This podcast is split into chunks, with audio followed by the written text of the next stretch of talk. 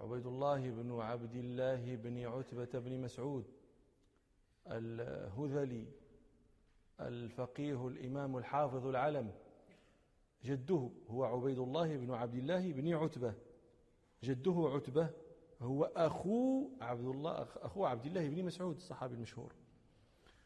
وعبيد الله رحمه الله هذا كان من أعلام التابعين في المدينة وكان فقيها مشهورا ورعا وكان مؤدب عمر بن عبد العزيز وكان مع توسعه في الفقه والحديث والرواية كان شاعرا يكثر منه ويحسن فيه. قال ابن شهاب الزهري قال جالست أربعة بحور من قريش. سعيد بن المسيب وأبا سلمة بن عبد الرحمن بن عوف وعروة بن الزبير وعبيد الله بن عبد الله بن عتبة بن مسعود. وقال الزهري أيضا سمعت كثيرا من العلم حتى ظننت أني اكتفيت. فلما جلست عبيد الله بن عبد الله بن عتبة بن مسعود إذا كأني ليس بين يدي شيء. وقال الإمام مالك رحمه الله كان الزهري يلزم عبيد الله بن عبد الله وكان من العلماء.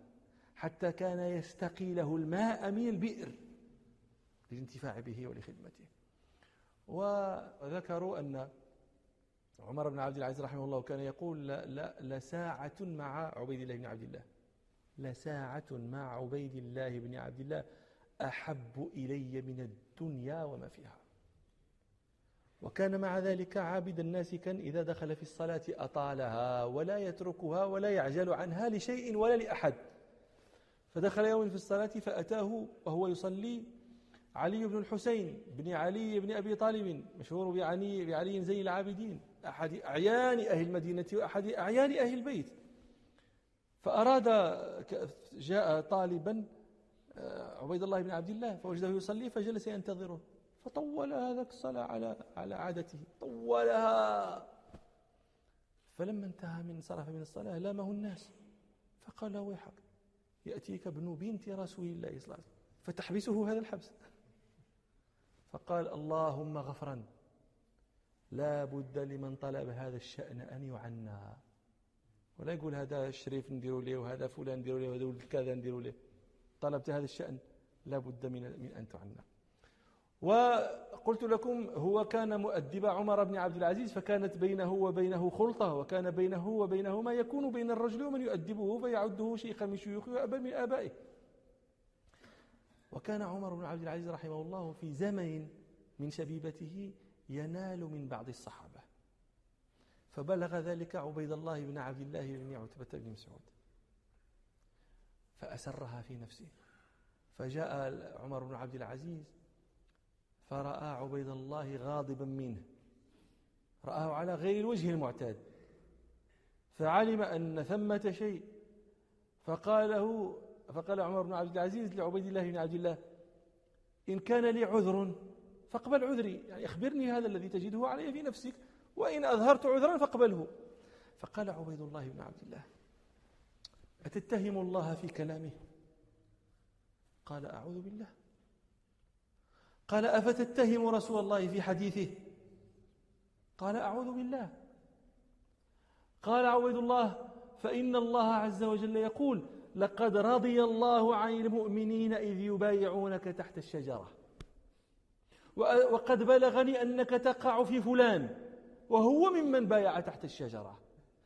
فهل علمت أن الله سخط عليه بعد أن رضي عنه؟ فقال عمر بن عبد العزيز لا أعود أبدا. فترك ذلك. وذكروا أن أنه كان يكتب إليه بأشعار. من ذلك ما كتب إليه به يقول باسم الذي أنزلت من عنده السور. والحمد لله أما بعد يا عمر. إن كنت تدري إن كنت تعلم ما تأتي وما تذر فكن على حذر قد ينفع الحذر.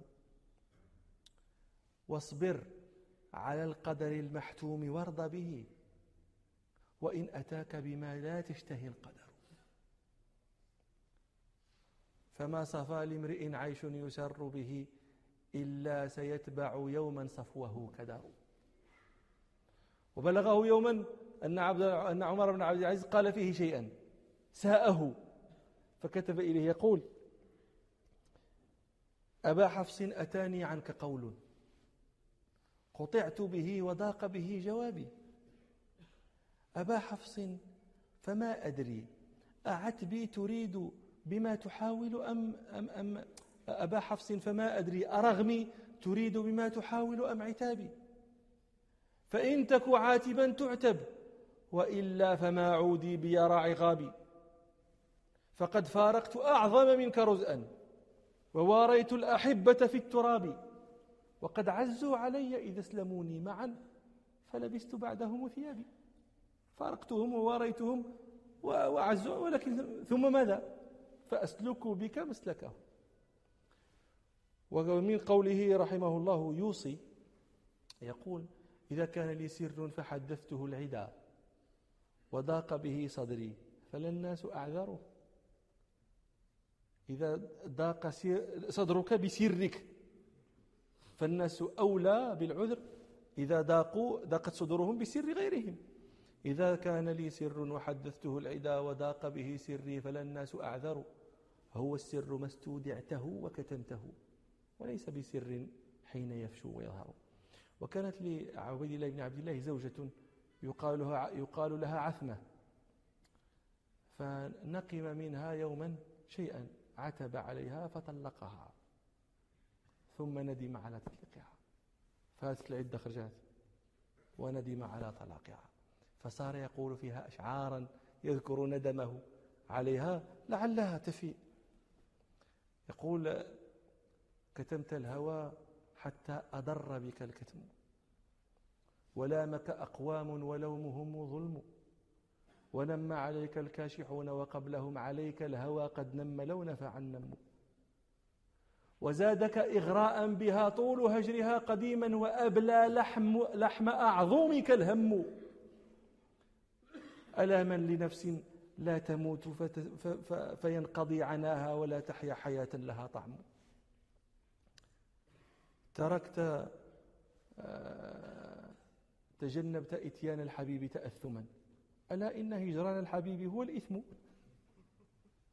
فذق هجرها. قد كنت تزعم أنه رشاد ألا يا ربما كذب الزعم. وهذا يقع لكثير من الناس. شتي فذق هجرها. قد كنت تزعم أنه رشاد أن الرشاد هو في تطليقها. وإذا طلقتها سأستريح. فما وجد راحة بعد تطليقها. وإذا التعب كله يجيء بعد تطليقها. فذق هجرها. قد كنت تزعم أنه رشاد ألا يا ربما كذب الزعم. يقول فيها في قصيدة أخرى تغلغل حب عثمة في فؤادي. هذا الفقيه هاي امرأة هذه يقول يقول تغلغل حب عثمة في فؤادي. فباديه مع الخافي يسير. تغلغل حيث لم يبلغ شراب ولا حزن ولم يبلغ سرور. صدعت القلب ثم ذررت فيه هواك فليم والتأم الفطور.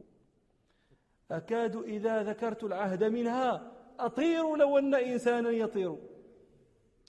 وأنفذ جارحاك سواد قلبي فأنت علي ما عشنا أمير.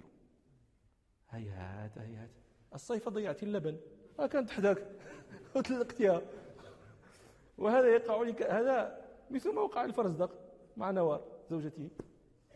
طلقها وندم عليها. المغاربه اش تيقولوا؟ فات الفوت. يقول ندمت ندامة الكساعي لما غدت مني مطلقة النوار وكانت جنتي فخرجت منها. شتي هذا الكلام؟ شحال يعني مسكين. الله يكون في العون. لا صعيبة هي. وكانت جنتي فخرجت منها كآدم حين أخرجه الضرار. وكنت كفاقئي عم وكنت كفاقئين عينيه عمدا. فأضحى لا يضيء له نهار. ظلم مسكين عنده دماغ. ولا يوفي بحب نوار عندي ولا كلفي بها إلا انتحار. وهذا يقع لكثير من الناس. تكون له الزوجة الطائعة. والمرأة لا يعني يرى منها شيئا يكرهه فيطلقها. ثم بعد ذلك يندم عليها غير أنه لا يقول شعرا نروي. ومن طريف ما يذكرون عن عبيد الله بن عبد الله أن ما حكاه الجوزي. قال جاءت امرأة من هذيل المدينة فخطبها كثير من الناس وكادت تذهب بعقول أكثر أهل المدينة لفرط جمالها. فقال فيها عبيد الله الفقيه يقول فيها شعرا ماشي هذا فقيه؟ هذا من أحد الفقهاء السبعة. هي تفهموا راه فقيه ولكن تا هو تينشط مع راسه تيضحك فيما فيما أباح الله له. هذا هو. قال قال لها أحبك حبا لو علمت ببعضه. لجدت ولم يصعب عليك شديد. أحبك حبا لا يحبك مثله قريب ولا في العاشقين بعيد. وحبك يا أم الصبي مدله. مشكلة دي عندها الولد. ودايرة في هذا الحال مدله غادي يحمقني زعما. وحبك يا أم الصبي مدله. شهيدي أبو بكر فذاك شهيد. شكون أبو بكر. ما يبان لكم شكون أبو بكر. شهيدي أبو بكر بذاك أو فذاك شهيد. ويعلم وجدي قاسم بن محمد. شكون قاسم بن محمد. قاسم بن محمد بن أبي بكر الصديق أحد فقهاء السبعة. أبو بكر أبو بكر بن, بن, بن, بن محمد عبد حتى هو ويعلم وجدي قاسم بن محمد. وعروة ما ألقى بكم وسعيد عروة بن مسيب وسعيد عروة بن الزبير وسعيد بن مسيب. ويعلم ما أخفي سليمان علمه. سليمان بن خارجة فقيه. سليمان بن يسار ها. ويعلم ما أخفي سليمان علمه. وخارجة يبدي بنا ويعيد. ذكر لها كاع الفقهاء الستة. ثم قال لها متى تسألي عما أقول فتخبري؟ وللحب عندي طارف وتليد. فبلغت أبيات هذه بلغت سعيد بن المسيب. فقال له لقد أمنت أن تسألنا. أنت تتشهدي الفقهاء.